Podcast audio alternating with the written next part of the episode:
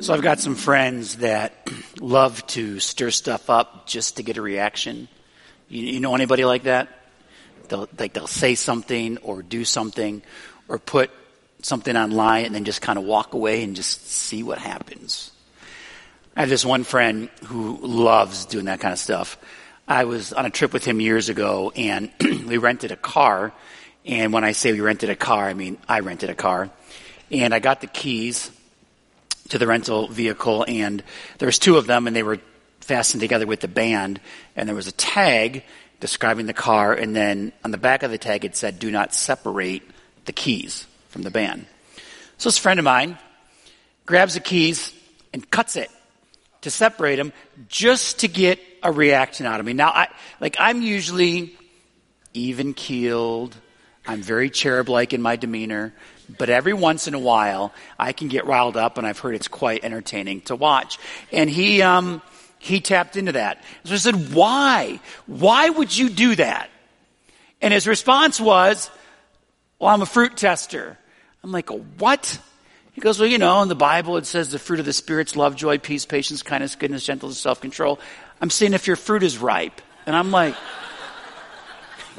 your face is about to be ripe. Why would you, why would you do that? No, I, I get it. There is a little bit of, like, there is a little bit of enjoyment in that kind of thing. Like when I go visit my family in Michigan, I love to just kind of stir up my nieces and nephews just before they're going to go home, send them back to my brothers all worked up just because, because I can and I'm the older brother.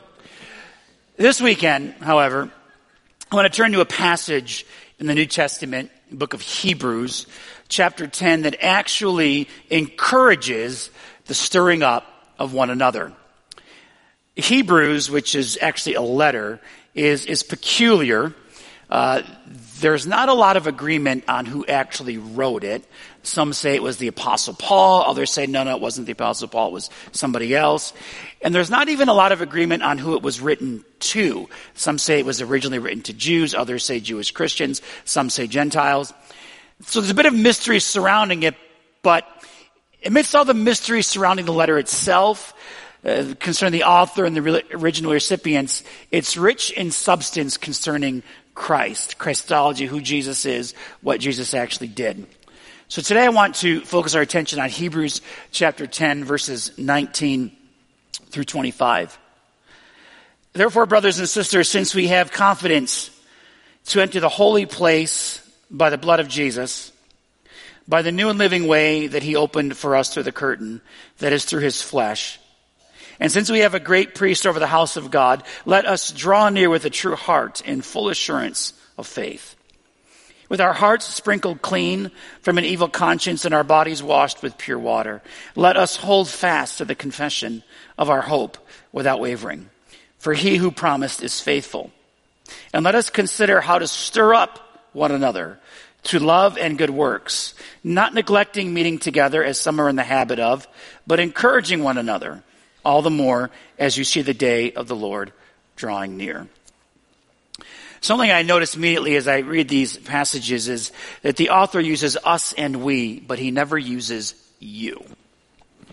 Most of the New Testament is written with the community of faith or the church as a whole in mind, not simply individuals. When I make statements like my, faith is just a personal thing, that's a bit incongruent with the scriptures because the scripture is more about we than it is about me. Which is why each October we pause uh, for an emphasis called Operation Love Your Neighbor, in which we collectively and intentionally seek to fulfill the words of Jesus when he said, Love your neighbor with, with all that you've got. Years ago, I uh, felt this nudge. I believe it was, it was from God. I felt the nudge while I was reading a history book about the American Revolutionary War. Now, as I read that book, I kept seeing a phrase over and over and over.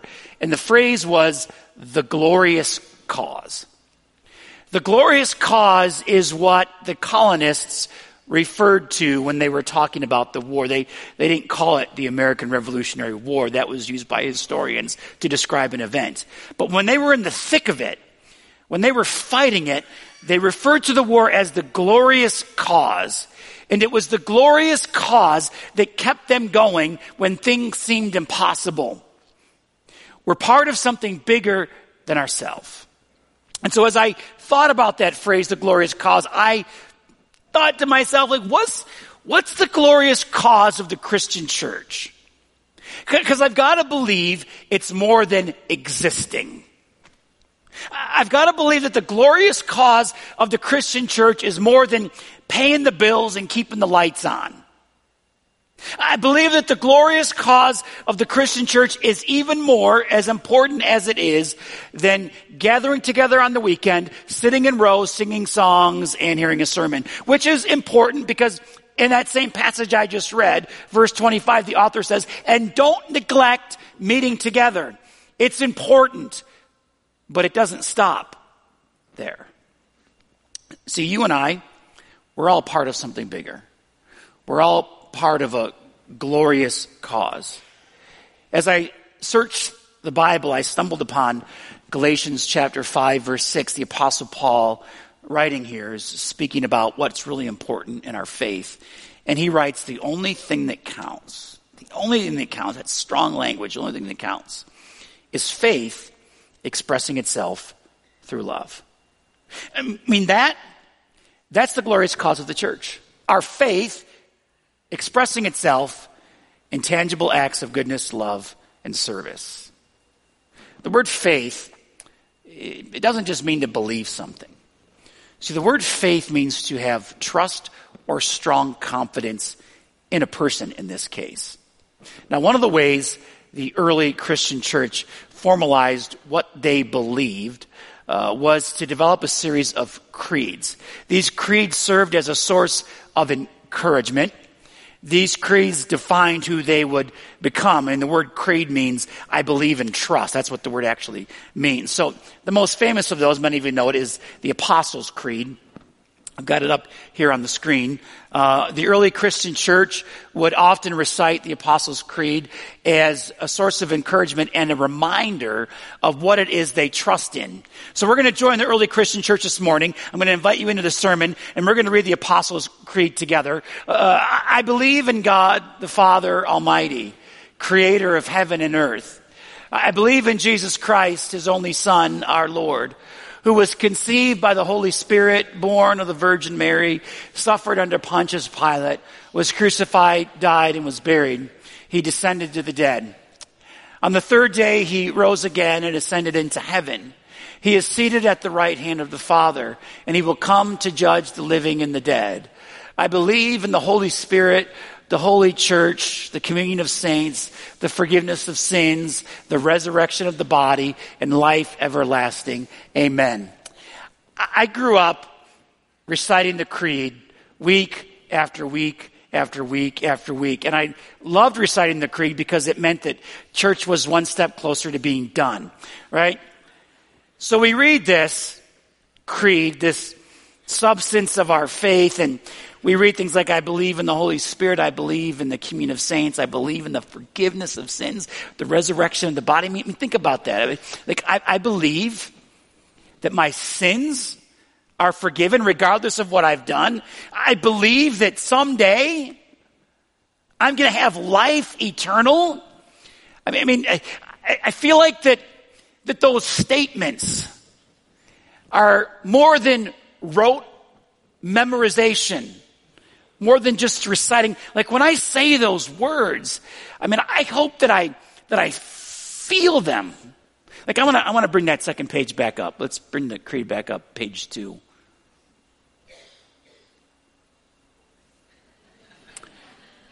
So we're going to read that second half. I believe, starting with I believe in the Holy Spirit.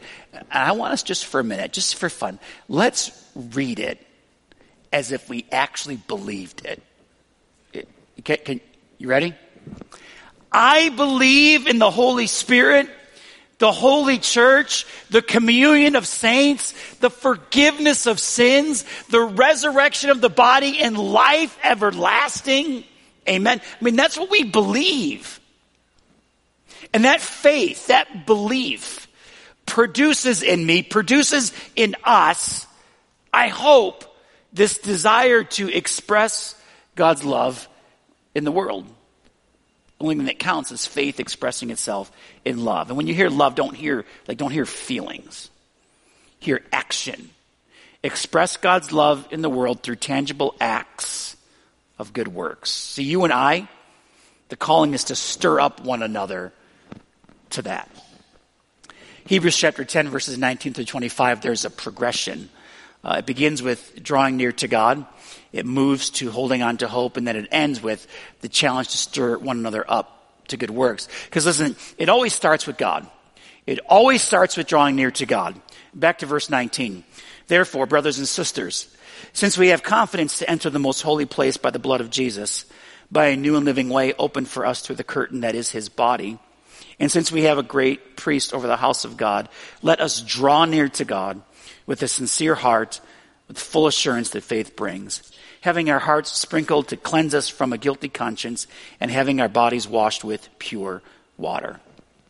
One of the values that we have as a church is that we want to continually take next steps towards. That's just another way of saying draw near to God in our life, in our actions, continually draw near to God because He's the source of our faith and love. Like, we're, not doing this because of like some humanistic venture so we feel good about ourselves. There's a source, there's a reason, there's a purpose behind all of it. Now, in this chapter, the author is reaching back into the Old Testament, back into the practice of the ancient Israelites when he references the temple. When the Israelites were freed from slavery, they wandered the desert for 40 years and they carried with them the temple of God. It was a tent that was set up everywhere they camped and it was believed that the presence of God dwelt in the tent. When the Israelites reached the promised land, the land of Canaan, a permanent structure was built and deep inside the permanent structure was a place called the Holy of Holies. It was the place where God's presence dwelt. And there was a curtain that separated the Holy of Holies from the rest of the temple. Because the riffraff couldn't go into the Holy of Holies. The average person could not go into the presence of God. There was only one person that could go into the presence of God. That was the high priest, and he could only enter one time a year. But because of what Jesus did, through his death on the cross, through his broken body, his shed blood, he opened the way, the scriptures say, through his body. He became the high priest. And because of his sacrifice on the cross, you and I now have access to God that was previously unavailable. The gates have been flung wide open. The curtain has been removed and torn and you and I can approach God. We became his children with an all access pass. When I have work that I really need to focus on, I put a sign on my office door that says, do not disturb. It's actually this literal sign you're looking at right now. I put it on red paper because psychology tells us that red's an angry color, and I want people to know, like, before you knock on this door, somebody better be dying, because I need to focus. So if that sign's on the door, it's not on there a lot, but when it's on, do not disturb. Now, each summer, we uh, at Northbrook we hire a couple of teenagers to uh, do yard stuff like pull weeds and do things the other facilities guys don't want to do. And so this year, one of the teenagers we hired was was my daughter because she knew a guy. So she was here working part of the summer, just pulling weeds, doing stuff like that. And she always kept her purse and her keys and her water in my office. And she would come in sometimes, and even if the do not disturb sign was on the door, she would just walk in no knocking, nothing. She just opened the door and she'd just walk in whenever she wanted to, completely ignoring the sign. You want to know why? Because she's my kid and I'm her dad. And she has unlimited access to me. The do not disturb sign is irrelevant to her because she's my kid. The barrier that was represented by the curtain is gone. Like you and I, the scriptures say we're children of God. The do not disturb sign has been removed. You and I have unlimited free and open access to God. We have confidence like an 18 year old girl has walking into her daddy's office to enter into the presence of God. And as we draw near, with confidence to God, we hold on to that hope that He's promised. Verse 23. Let us hold unswervingly to the hope that we profess, for He who promised is faithful. You and I, we're bringers of hope. Hope is the substance of what it is that we believe. Hebrews chapter 11, if you skip one page further, the writer states, now faith is the substance of things hoped for. Hope and faith are the substance of what it is that we believe. Again, belief isn't just attributed to a set of ideas. Belief is trust in a person. We trust in Christ. Now, I meet lots of hopeless people. People whose lives have been, been shaken. What I believe the world needs, what I believe a hopeless world needs is a hope-filled church. Not a judgmental church, not a legalistic church, not a self-righteous church, not a discouraged church, but a hopeful church. Because hope is our stability. Hope reminds me that at the end of the story, God wins. That God does come through. That He provides and He shapes and He guides. That He's always with me. And so from that place of hope, let us stir up one another to love and good works Hebrews chapter 10, verse 24. Now, that word stir up is a funny word. It doesn't mean to stir like you stir soup. The word stir up actually means, in its literal sense, to irritate. Irritate one another. It also can mean a strong jab given to someone so they respond. I don't like being out at night. Uh, I am not a night person at all. Uh, my life for the day ends at nine o'clock. I don't think anyone should be out past nine, uh, particularly me. But on occasion, I find myself in a situation where my wife and I will be out with somebody and it will be past nine o'clock and I will feel it. And because I feel it, I can't hide it. And my wife says I, I'm very easy to read. Like when I begin to turn into a pumpkin as the clock strikes nine, it's very noticeable. And to my wife, it's also very embarrassing because she thinks it's disrespectful to the people that we're with. So, when she notices around nine that I'm starting to fade, she will kick me under the table to stir me up. That's what the word stir up means. It's an action to provoke a response. So the apostle Paul is quite literally saying in a positive sense, let us be so irritating to each other that we won't get relief until we express God's love in the world through good works. I mean, we, we all stir up each other to something anyway. I mean, some of us are more subtle about it than others, but we're always stirring something up, every single one of us. So what is it that you stir up? What do your conversations look like? What, what, what do you talk about when you're out with your friends or your church friends or you're over at Starbucks or Panera or Perk Place? What's the conversation? Like, is it about the weather? I mean, is it about politics? I mean, because that's always life giving, right? I mean, is it about Pastor Mike's sermon and he spoke six weeks in a row? I hope Pastor John shows up pretty soon. Like, what, what do we talk about? I was I was at Panera Bread some time ago. I was working and I was facing the wall so I didn't get distracted. And so there's a group behind me and I couldn't see them, but I could hear them.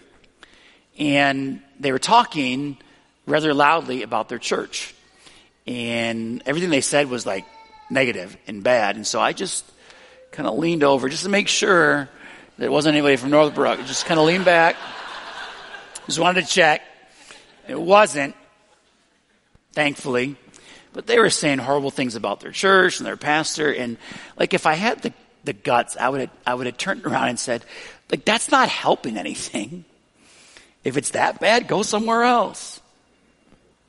I mean, I don't, don't think that honors God.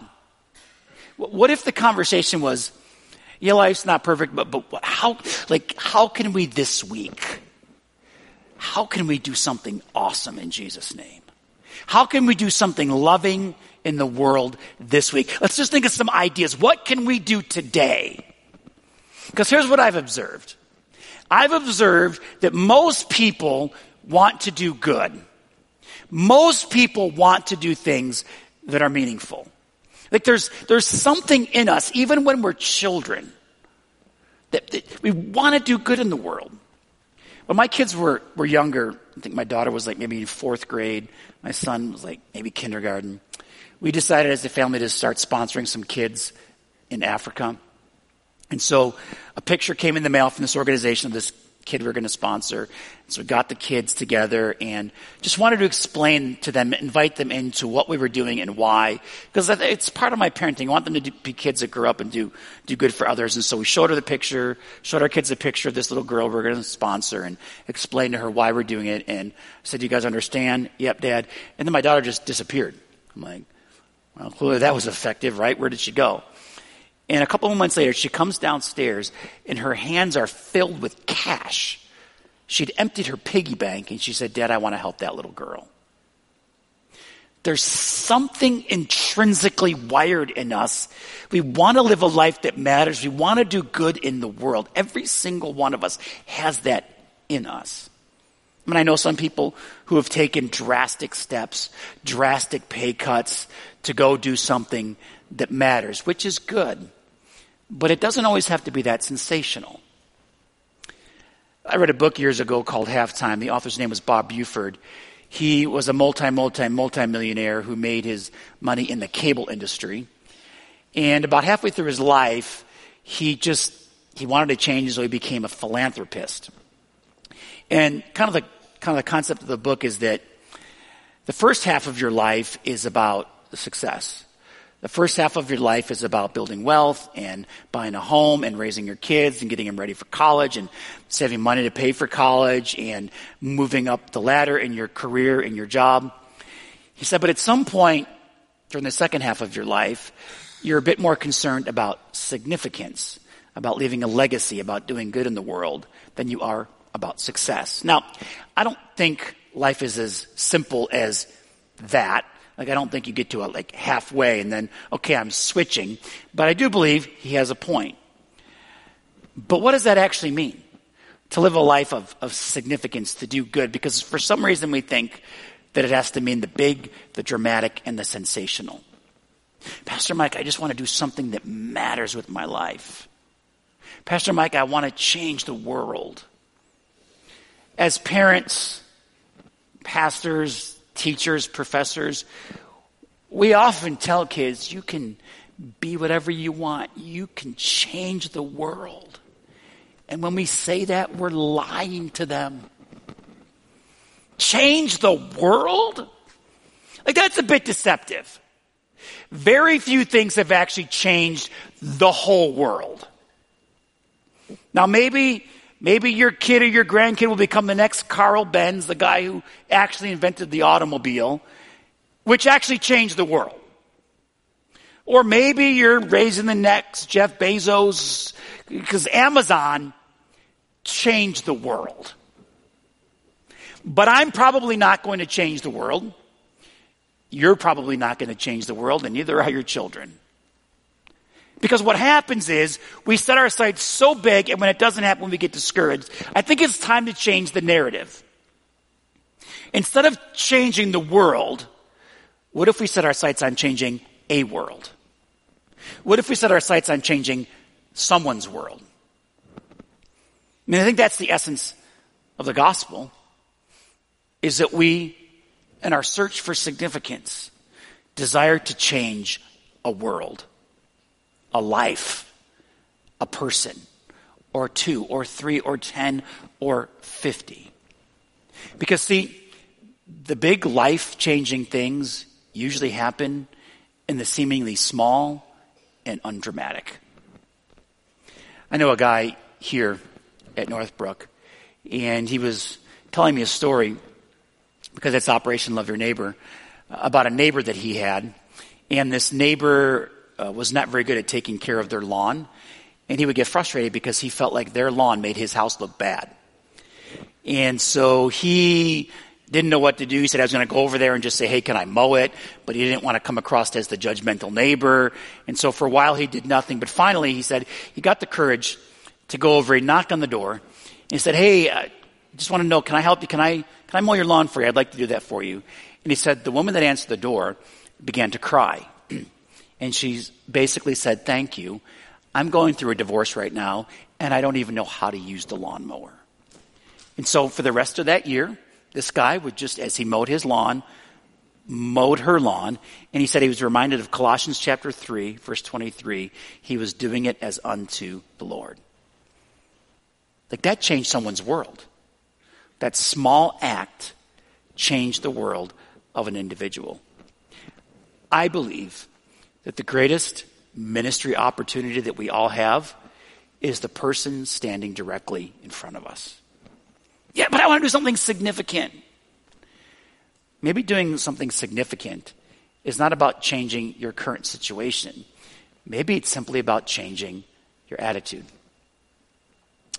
Years ago, um, when I first went into ministry, I worked at a very small church. I was a youth pastor and I loved it, but they couldn't pay me enough to live on, so I had to get a second job. And so I got a job in the public school system as a substitute teacher. Now, in middle school and high school. What was frustrating about that for me is I wanted to work full time in the church in ministry, and I didn't want to divide my time between the school district and church. And I had a bad attitude towards it. I mean, I took the job because it was flexible. I had a college degree, and that was all they required. And so I, I did it. I was like, I just don't, didn't want to be there. I wanted to go work with teenagers. I wanted to work in the church. And, but then I noticed some of my friends who were also youth pastors in bigger churches that could pay them full time, they were doing all they could to pull strings to get into the public school, to have lunch with their students and hang out with kids. And there was almost like this nudge on my shoulder. What they're trying to do, you're doing, and you're getting paid for it. Change your attitude. So I did. Now, it wasn't as easy as I'm going to make it sound, but instead of hanging out in the teacher's lounge at lunch, I actually went down to the cafeteria and ate lunch with some of the kids in my youth group. And some of their friends would say, Who's that guy eating lunch with you? They'd say, Oh, he's our youth pastor. You should come check out our youth group. And I would stand in the hallway during, during period change and I just talk to kids and kids would walk by and say, Hey, Pastor Mike. I'm like, I don't think you should call me that here, but you know, Mr. Belanti's fine. And their friends would say, Who's that? And they'd say, Oh, that's our youth pastor. You should come check out our youth group. And slowly our youth group began to grow. Like I didn't change my situation, I just changed my attitude towards what I was already doing. So over the next few weeks, I hope that we can stir one another up to love and good works. Now, it doesn't end in November. It's not like, okay, November 1st hits, we're like, stop loving our neighbor now. It's over. I hope this is simply the precursor to the rest of our year. So as we wrap up, I'm going to ask our worship team to come back. We've created lots of opportunities this month for you to express your faith in love. If you've got one of those uh, pamphlets you were handed when you walked in, I'm going to ask you to pull that out right now. I'm just going to ask you to take a moment um, and just take, take a look at that. We've done all the heavy lifting for you. All, all you've got to do is like show up for something, sign up for something. So take a look at that. And maybe, maybe the Lord is just kind of nudging you. Hey, here's one small way you can make a huge difference in the life of somebody. So just take a look at that first. That's our next step for the week. Just take a look at that and see if the Lord might be prompting you to do something.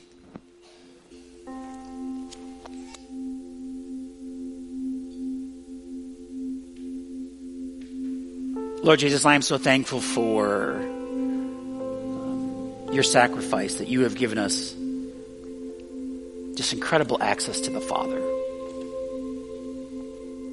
And because we have this incredible access to the Father, would you help us to live our faith, live that, that what we trust in through tangible acts of love and good works? Or may we be a church that is active in doing good in the world. I thank you for every opportunity you give us. I ask you to lead us. I ask you to guide us.